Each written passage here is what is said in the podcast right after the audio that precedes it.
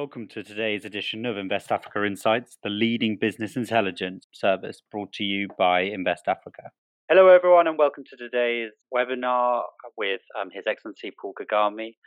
I'd like to hand over now to uh, Paul Hinks, the chairman of Invest Africa US. His day job is CEO and co founder of Symbion Power, and more recently, an off grid mini hydro platform that uses new US technology called MyHydro. Paul, over to you yeah, that we're actually um, piloting at the moment in Rwanda. Uh, it's I, th- I, find it quite strange introducing President Kagame uh, in Rwanda um, from New York City, where I am now, where we have over half a million cases of uh, 587,000 I checked this morning of uh, COVID 19, and we have 24,000 deaths. In New York alone, this is in America, in New York alone, we have 11,000 deaths. So then in, uh, in Rwanda, they have 127 cases and no deaths. That's again uh, checking this morning. So perhaps President Kagame can tell us what we're doing wrong here. Um, but things are things are very very strange at the moment in New York, and I know they are around the world. Now, going on to our um, webinar today. First of all, it's probably the biggest webinar we've ever done. We have over 400 people registered. We have 20 media houses online, and it really is uh, for, for, us. It's it's probably our, number one webinar to date. Uh, that we've we've ramped these things up since COVID nineteen put us all in uh, in our houses. Okay, now in Rwanda, let's get on to Rwanda. I'm fortunate in that I've been an investor in Rwanda. I first went there in 2015. Uh, I'm, my company, as uh, Alex stated, is in the energy space.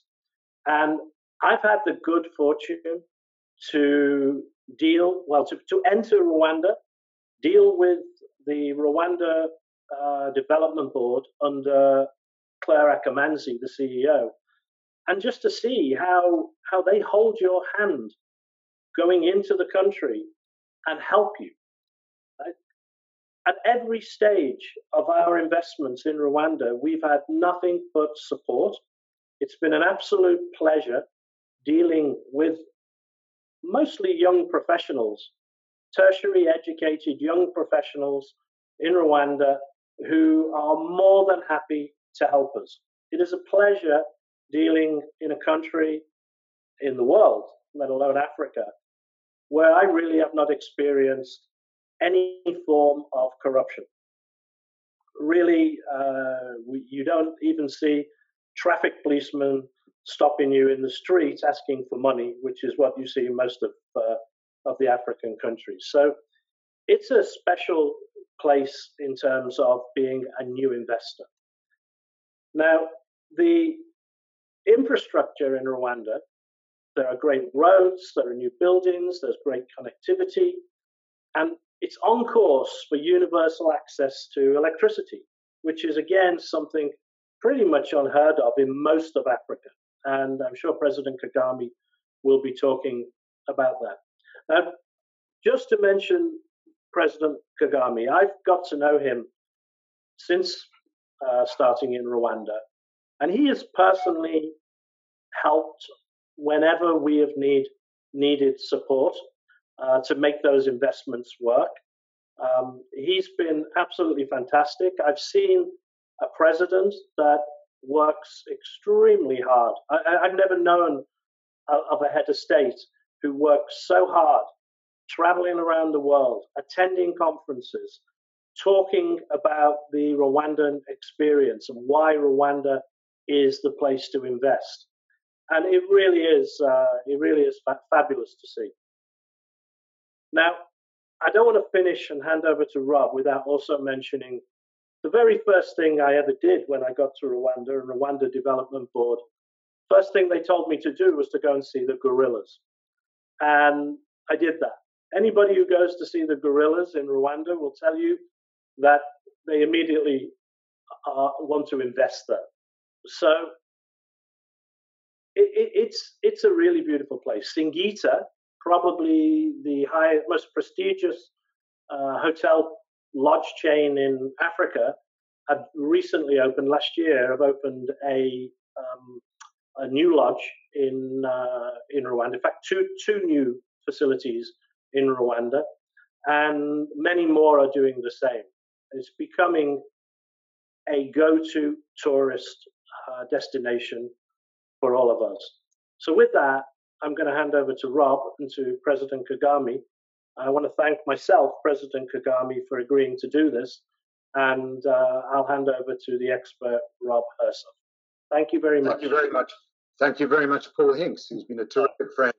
And then, Mr. President, you, it's so generous of you to give up your time to do this. You are an extraordinary man. And I just want to thank you in one separate way. About six years ago, I was in Kigali with my dear friend, Kari Gahiga, who is the godfather of my third son. He's a lot taller than my third son. In fact, he's a lot taller than most of my friends. And I mm. He's a terrific friend. I know he's listening. And you've been speaking on a panel. There were about 500 people in the audience. And as you finished the panel, you walked down and you walked straight up to me and shook my hand. And I, that brought me not only fame and fortune, but I've wanted thank you ever since. People take me seriously now. It's extraordinary. Even my wife. Uh, thank you. welcome. Welcome, welcome. Thank you, Invest Africa, the team, for, for making this happen. Paul Hinks mentioned COVID 19 and extraordinary numbers from Rwanda. One thing we know about Rwanda, the numbers are accurate. How have you done this? Well, Rob, uh, first of all, thank you, Paul, for your kind introduction. And Rob, to the question, we are just trying to do our best, like anybody else is, is trying. You know, it has affected every country, every society in this world. And I don't think there is anybody who can claim to be doing everything right. I think everybody's trying. It's a question of uh, having some people doing more wrong than others, but uh, uh, there is no one who can claim they are doing everything right. This is a new situation we have had to deal with. But uh, like anything else uh, in Rwanda, we we give it a try. We we do our best, especially when it is life threatening, when it threatens our population, our people. Then we mobilize and do whatever is possible and within our means uh, to deal with the problem. So, like anybody else, we, when this uh, pandemic uh, uh happened, the COVID 19, we quickly got tried to know what is known about it and also uh, look around the world what the rest of the people are doing and uh, then we tried what we could in our own situation. We have uh, uh, lockdown. We have uh, asked people to stay home no work nothing no. And then um, isolated those cases that were identified from the early start. And um, uh, we are now, you know, moved into tracing people who have uh, come into contact with those who have been affected. And we are doing it almost by the rule book that has been set by those that have come before us and who are showing that doing certain things certain ways and learning from the scientists what they are telling us and the, the medical professionals so th- this is how we have done it. We, we, we've really followed uh, the best uh, practices that we have come to learn about. And the good thing our population uh, is also, you know, has trust for government and uh, they respond uh, to advice as quickly as, as they can and enforce whatever measures and are in agreement with the enforcement of the measures that uh, are introduced. So this is how, and we have, as you said, 127 cases so far. We are seeing the recovery rate also very high. We are seeing people now have uh, 42 cases that have uh, turned uh, negative and gone back to society, uh, and so on and so forth. But we are not taking any chances. We are just doing whatever we can to make sure that we rein in this pandemic. You know, I think you said the most important word, word of all, which is trust. You know, the beauty of your country is you've delivered for them over and over again in the most extraordinary way, and they trust you. So if you agree with your team, this is a direction they believe in it, which is fabulous. The thing about Rwanda, it's not blessed with every natural resource like South Africa, for example. You know, you've had to develop human capital, and uh, I often say on live television that Switzerland is the Rwanda of Europe. Um, and which I fundamentally believe, you have human capital. Investing in Rwanda has been, I mean, I know you would love more and you deserve a lot more. But going forward, surely you are best positioned in Africa for foreign investment. You've got the human capital, uh, you're a digitized economy. Tell us a little bit about positioning your economy for the future. Yes. We, we, really positioned our economy uh, and have uh, prepared our people uh, based on the understanding of who we are, our limitations, but also our potential. And it is, all starts with the human capital. It's, it's really the people that we focus on. This is what is common to every country. Uh, is that capital that everybody has, and depending on how you harness it, uh, and how you invest in it and develop it, then the rest keeps getting easier uh, going forward.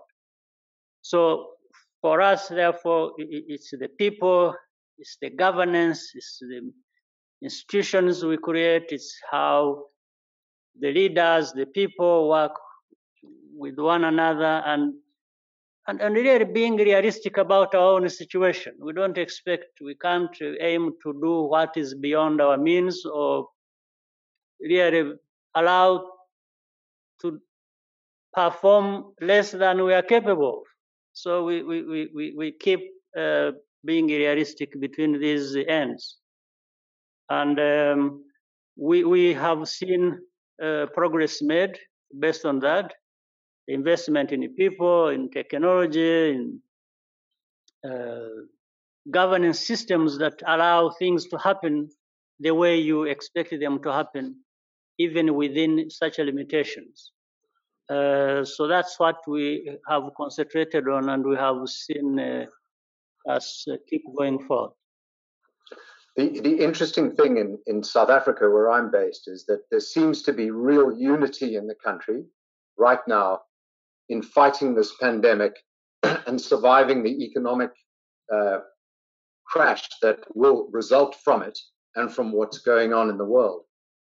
Have, have, obviously, you have that already, that unity in Rwanda, but have you found that other African nations who might have been disagreeing with each other or fighting with even fighting with each other are coming together? Is that happening as a, as European as African unity?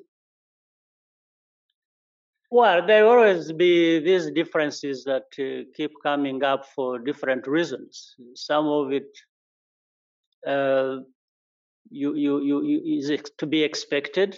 Uh, uh, and, you know, because we all come from different backgrounds, whether it is individuals in a country or between countries, uh, and, and people will have different views because they come from different backgrounds or affected differently by even the common problem we have.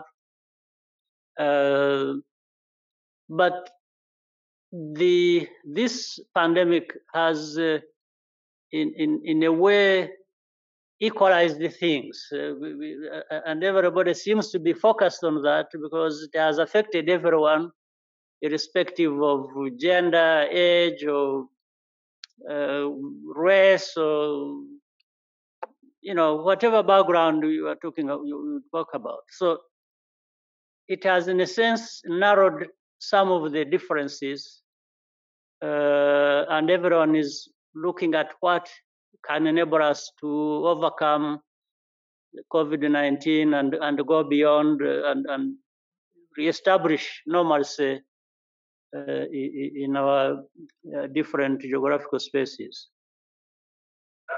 You know, Rwanda's very centrally positioned in East Africa. You have, you know, big economies like growing Ethiopia, Kenya, Uganda, and then you have the, the you know, the always somewhat troubled DRC on, on one side. Do you, do you think that Rwanda can be a leader in further integration, particularly of that East Africa area, and then maybe more of Africa? Rwanda wants integration, uh, probably wants integration uh, more than anyone else uh, for obvious reasons, which actually part of that you have stated. Uh, Rwanda landlocked in the middle of uh, the continent, neighbors with bigger economies, with all kinds of resources that Rwanda may not have.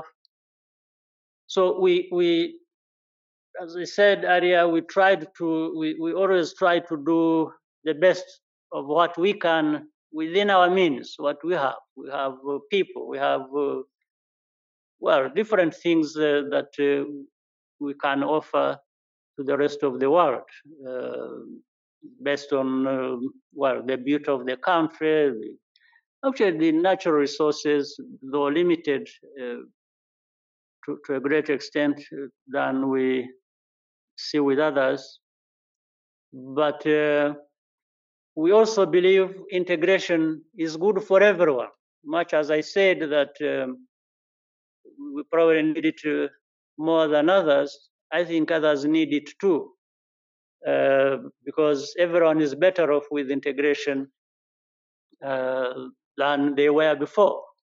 And we have found that even for those countries that believe that they are big countries, uh, standing alone, they actually become very small. And especially when they compare themselves individually with other places where countries have come together. Uh, the, the, the, that sense of uh, uh, how big you are and having comes to diminish and, and provides lessons that uh, alone you, you are really limited in many ways. So, uh, and, and for us, what we seek to achieve is progress for ourselves, while others make progress as well. Because if we are all making progress, then we are all really uh, gaining. Nobody's losing. We all gain. Uh, but we, we never try to do anything because we want to provide example or uh, teach anyone anything. We, we, we, but if you are doing something good and you succeed, it inevitably will always turn into some example for others to see, and maybe they can do better uh, for themselves, but even better than you. So there is always this exchange, learning from each other, learning from our own uh, problems and our strengths. Uh, and, and I think for us in Rwanda, it's, it's a sort of mentality, it's something we believe in that uh, if we are doing well and can do well with others, we even do better. Uh, therefore, uh, but we start from home. This is where we, we, we try and say, how can we improve our own situation in Rwanda? As well as we improve our situation generally in the region and with others. You know, before the coronavirus, um, Rwanda was competing with many other countries in Africa and the world for investment. And, and yet, many companies chose to invest in, in Rwanda. We now have a, a, a health crisis and an economic crisis. And Rwanda is clearly going to be in a very strong position today going forward in terms of jurisdictional competition, so to speak, versus other countries for foreign direct investment. Even mm-hmm. more so now, because you're standing healthily and strong compared to many others. Is, is there an industry sector or an, an area of business that a new area that you think is of particular interest in Rwanda for foreign investors that maybe wasn't as obvious before coronavirus? Well, first, we are now focused on saying because the economies, well, our own economy and many economies across the world have almost uh, uh, shut down. So, we, we, what we are all concentrated on and what we are also focused on in Rwanda is to try and revitalize our economy, taking it back to normal, and then move ahead and grow and expand uh, whatever we are doing. But as I said, there are lessons to learn, and for us in Rwanda, we don't uh, waste the opportunity to learn from whatever problems uh, confronting us. And uh, from this one, we will probably, uh, meaning our systems have been tested. Yeah. Our health systems have been tested. Our capacity to rally the resources and everyone uh, to confront this, in, in, including what we talked about, lockdowns and you know. For example, lessons learned is that uh, people have been doing uh, almost equal amount of work, if not more, uh, from home than from office. I, I, think we have discovered that. Maybe we, we knew that, but we were not sure it was going to be this case where we, we prove it literally. So that also shifts uh, and, and, and adds importance to what we were already thinking was very important uh, to technology. Technology has been tested as well. How do you work from home or how do you provide uh, lessons to children who are no longer in school or different things different services? How do you provide that without use of technology? So it has shown us the limits we, maybe we have in, in different spaces whether it is technology uh, and other things. So these, these become areas of uh, investments. We, we have to invest in as a government, but we also, in doing that, we are working with the private uh, sector uh, to do their part, or uh, technology companies and different things. So there are these sectors. Already we were having a, a services sector doing very well uh, different kinds, financial and is tourism, you know, hospitality, and um, so we want to keep growing that.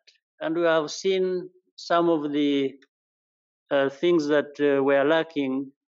We are going to increase uh, that in doing business, efficiency, uh, security, and all that. We will probably double up on that because we are coming now again from a, an economy that has shut down and trying to speed up uh, to normal again. Uh, so it will require uh, double effort on our part. So it's, it's, it's really it's, it's a very sort of depressing situation where things almost shut down all of a sudden. You didn't expect it, you didn't plan for it. But on the other hand, it consists good lessons or a lot of lessons, and it is challenging. It's a new situation you have to deal with to go back to normal. And uh, I think it's going to be exciting in a sense uh, to be busy uh, trying to fill the gaps that have been created. It's so true. I've, I've actually never been busier in my life mm. and more, or more productive. Um, we're right. going to go to a few questions that are being sent in to me. And right. before the first question, which is from Mark Simmonds on Africa generally and debt relief, I wanted to quickly ask my own question, which is um, African aviation, airlines, you know, Ethiopian Airlines has been an incredible international success for many reasons, but mainly because it was left alone, given good yes. management, to run the way an airline should run. Whereas South African Airways is an employment agency, and you know, uh, Kenyan Airways is like a tourist agency.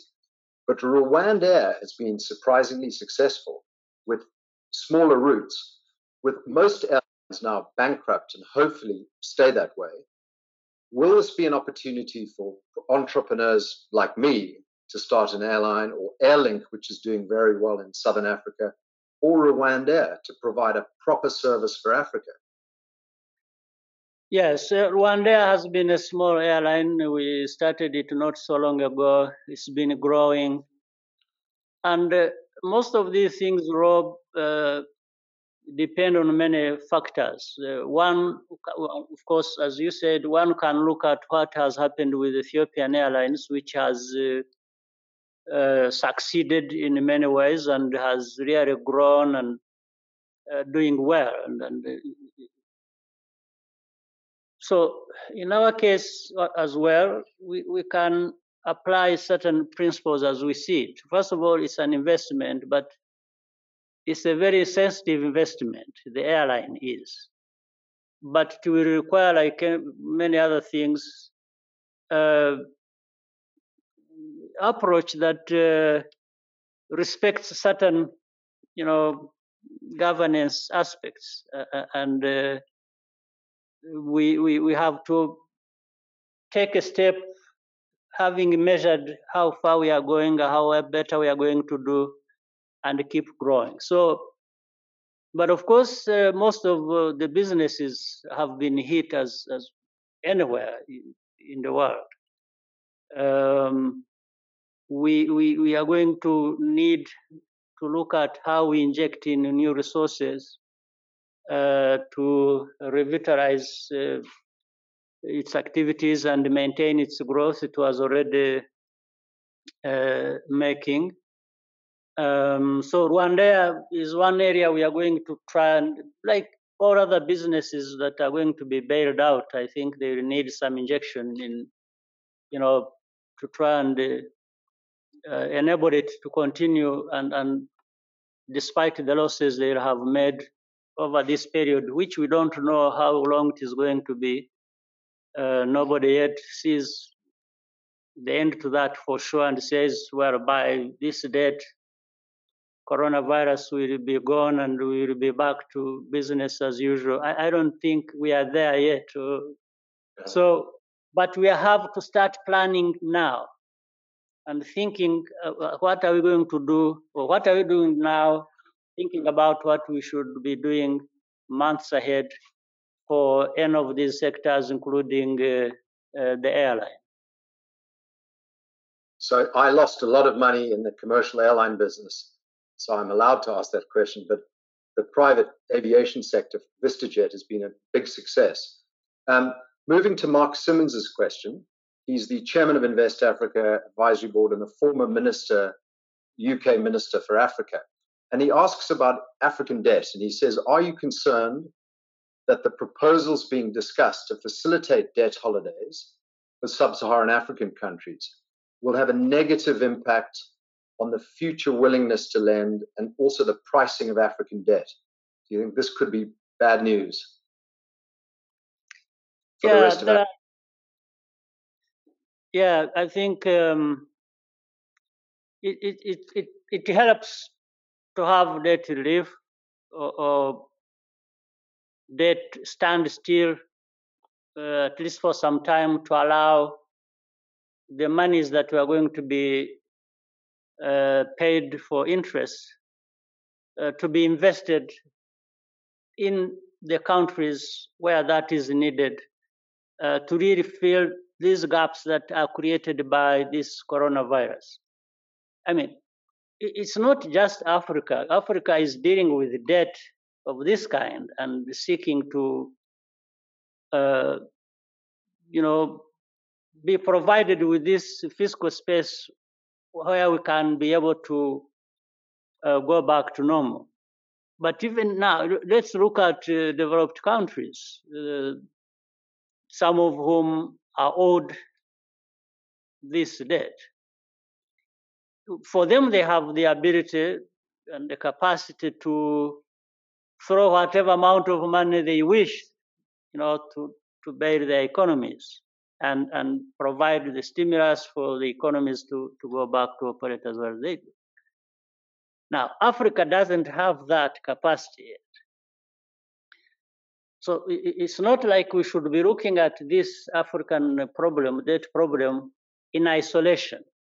It's being treated that way because that's the background of the African uh, economies and where we are coming from.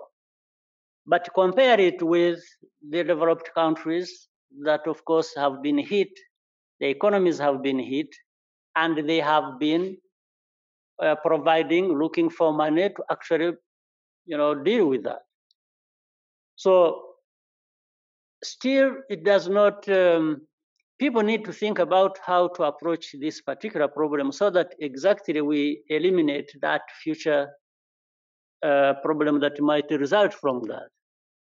Uh, but we need, but that is necessary for, for, for debt standstill to enable Africa to find resources to do what needs to be done because there are no other sources of such a right. yes, funds to, to, to deal with the problem. Um, yeah, but and, and, by the way, it, it doesn't uh, affect everyone equally. Of course, there are some people, like we are talking about the airline businesses, some doing well, others doing badly. Yeah. I'm sure even if you gave us all the money we wanted in each country in Africa to say, okay, solve your problem, we are not all going to come out where there are some who will do well uh, or better than others uh, because of, uh, you know, different um, reasons how how the they do their business, how they are governed, how the whether really this money goes to where it should go and solve the problem, whether it is to build the uh, public health infrastructure and systems so that next time they are more resilient to deal with the future pandemics like this and so on. So it, it's it's uh, it's, it, you can see a problem in that one, but there is a, another problem we need to resolve, and that is really dealing with this debt issue, which is a burden and which will deny Africa money to invest and deal with the problems, while other countries actually have where they get money from. I, I couldn't agree more. And in South Africa, I'm just hoping that our president will let private investors run airlines, private investors provide electricity because we're ready to do it. Let us do it. Don't do it yourselves. We'll run it better than they will, for sure. We have a question from Herman Warren at The Economist. He's actually asked two questions, but I'll ask the second one first, if I may, because it's related. And he asks them fiscally, uh, how well positioned is Rwanda to absorb the impact of C19 and recover? Is Rwanda fiscally in good shape? Our economy before uh, COVID 19 was really doing well. And I think we, we, we will continue to do well after this. But now, but fiscally, we are, I think we are ready. We are in a good place to move ahead. And, and for us already, we, we, we are finding some resources with our partners uh, which we are going to deploy to give us that capacity and that space that is required. Uh, we have already received funding from the IMF. The other day we got 109 million US dollars. We are getting different funds. And on the basis of what uh, our level can provide us with, but also the, the money we can be able, uh, if they are not grants, we should be able to pay back because we are going to invest this money uh, very well. So our internal resources plus the external resources we are getting, I don't see us uh, failing to uh, find the way forward uh, and in a, in a decent way that will allow our economy to keep growing. And you've got great human capital. The second question, which was the first from Herman Warren, is could you tell us a little bit about the AU, African Union initiative, to raise funds, uh, support in general for the region to combat uh, coronavirus? The AU initiative. Yes, the AU initiative uh, has been twofold. Um, it started with Africa itself, with uh, some leaders that have been chosen to spearhead this effort uh, to, to find uh, resources for Africa to come out of this situation. And uh, they, they formulated, they've understood, they have identified the needs uh, Africa uh, will face uh, going forward. And it started with the G20. The, the G20 meeting in uh, Riyadh discussed this. was this issue was raised. After that, a few African uh, leaders, I happened to be fortunate to be one of them. Uh, we had a virtual meeting to discuss this as well. Um, so we are trying to rally Africa to come together there are individual capacities of countries, but together through the African Union and our, our chairman, uh, President of South Africa, President Ramaphosa, uh, we have come together, we have identified the needs, we have identified also the processes we can use to obtain those means that can uh, help us go through this situation and I think the progress is is is, beginning to uh, be seen. Uh, but each country has been trying to manage the coronavirus uh, the best way they can, and then together we are looking at so in the future the health systems how should they be reinforced or built in countries. Then together how do we work uh, to make sure that um, we come out well, whether it is uh, revitalizing businesses cross border and so on. But this is something that we are planning for and thinking about uh, after uh, we have uh, reached a point where we think that uh, coronavirus is being reined in. So I think uh, Africa is coming together, and that is the best way that we can address the problem.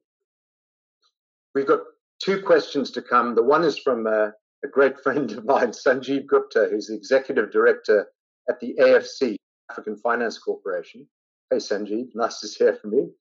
And he's asking about manufacturing and decentralization. And I think the question's about, you know, America and Japan and other Western industrial countries are going to be very nervous going forward about relying on China to supply anything as a sole supplier. Um, but maybe that's a you know that move to be a bit more self-sufficient will benefit a country like Rwanda as people will be will trust you and will decentralize, but also want you know other manufacturers and, and producers.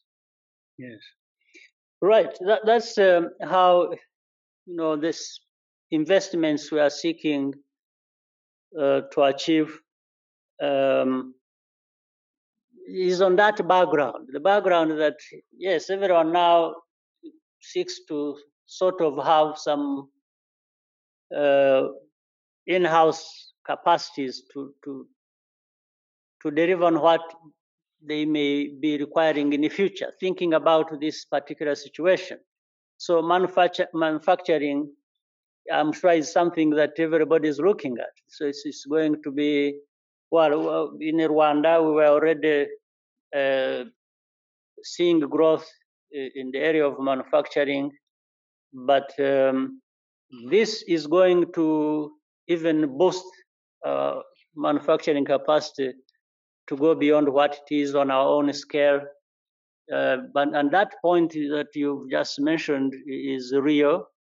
Uh, seeing the needs and how it has been difficult to get some of them in dealing with this pandemic, everyone now is thinking of saying, well, next time I shouldn't be relying on somebody else to have this or that.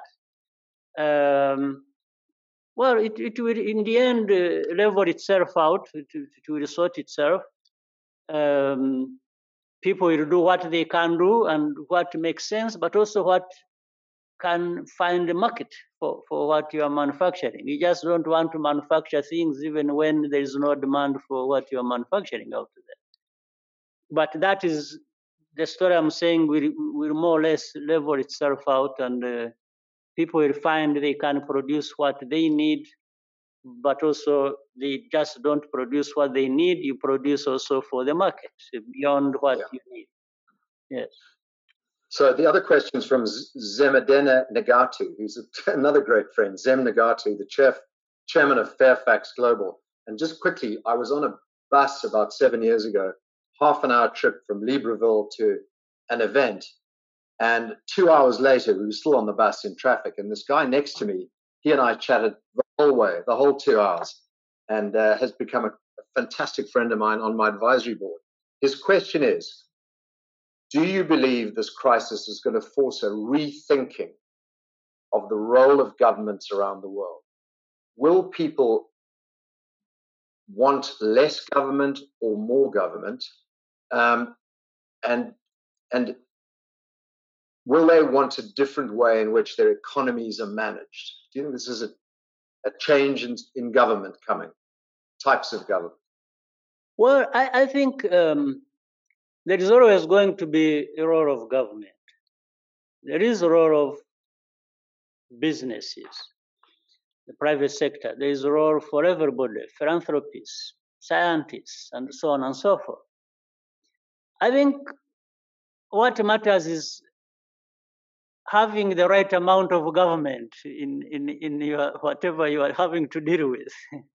there is the right amount you can't say there is no government's role. I think there will be government's role. And in fact, in dealing with this pandemic, the lessons we learn, there is a, a big role, for example, for scientists. We've got to, to learn from science and it provides a lot of things for us to, to be able to do better.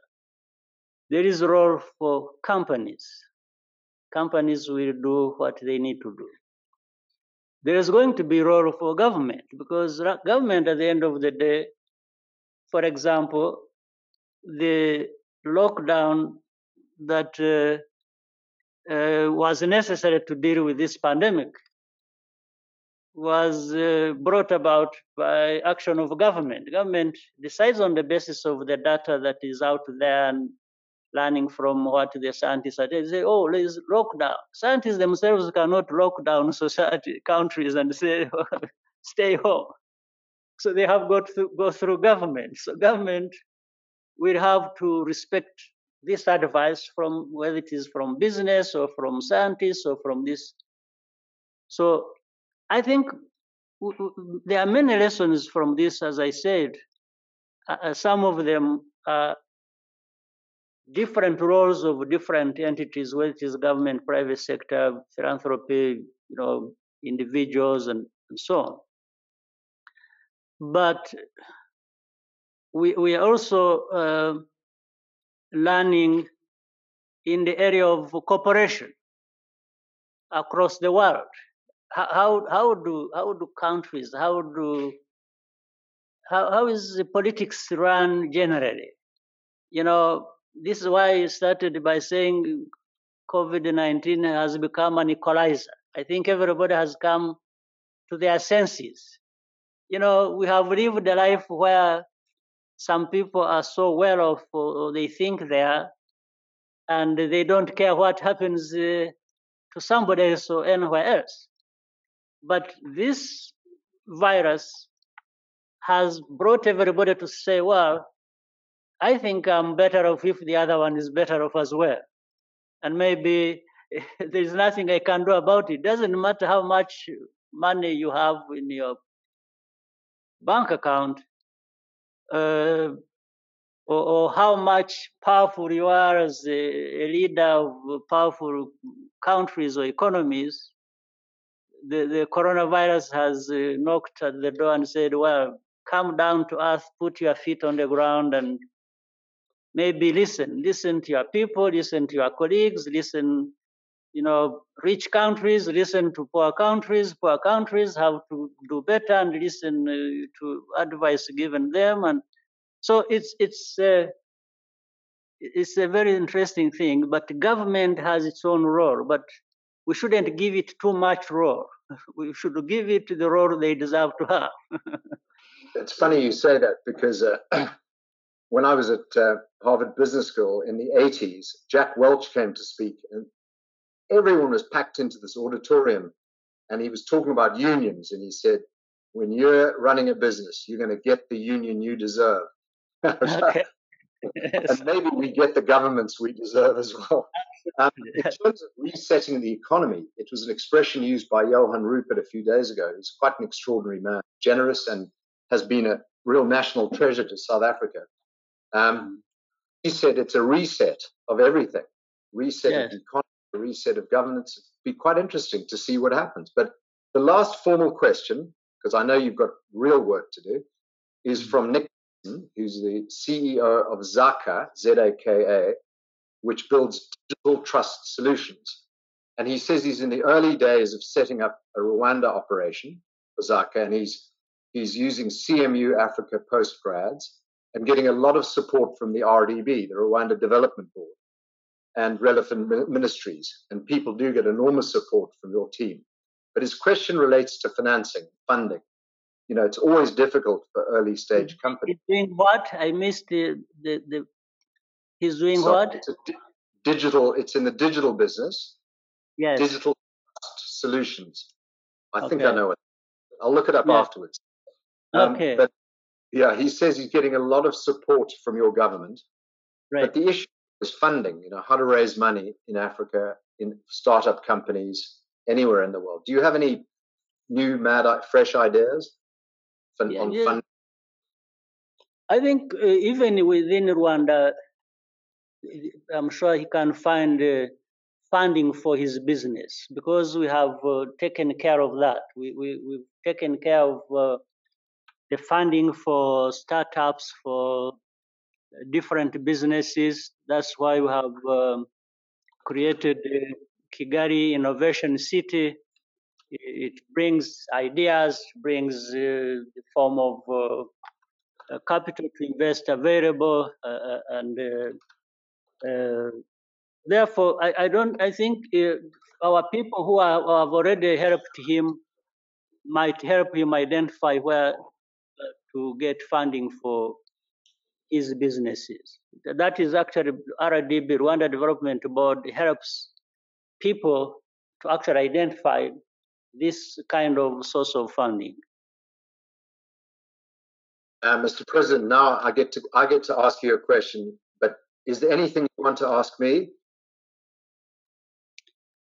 Well, uh, I think I'll spare you for for for now. Uh, you can ask me instead. Okay. Um, the question I'm going to ask you is if you know, you, you almost became a president because you had to. You had to step up and, and do things and save people and save your country. Right. But if you, if you, yes. if you didn't have to do that, yes. what would you love to have done as a career or as a life interest? Well, I, I have said this before when I was still a young man I, and uh, doing different things before I got involved uh, in this mess that I'm in. Um, I, I, just wanted to become uh, an engineer. I was absorbed in uh, the thinking of you know getting involved with the engineering aspects of different things, making things, and so on. That was my. But I don't waste so much time looking back and say I missed this because it would just uh, be a distraction. I, I, think about now that I'm president, what do I have to do? Every day I have to make choices of what. well, Mr. President, you really are. You're a shining star in Africa. You really are an extraordinary man. I'm honored, honored to have been on this show with you. And on behalf of Invest Africa and everyone listening, please keep up the good work. You're an extraordinary man. Thank you very much. Thank you so much, uh, Rob. Thank you for your kind words and uh, for this moment, which you all, I think, benefited from. Thank you. See you soon and thanks again. Bye bye. Bye bye. Bye bye.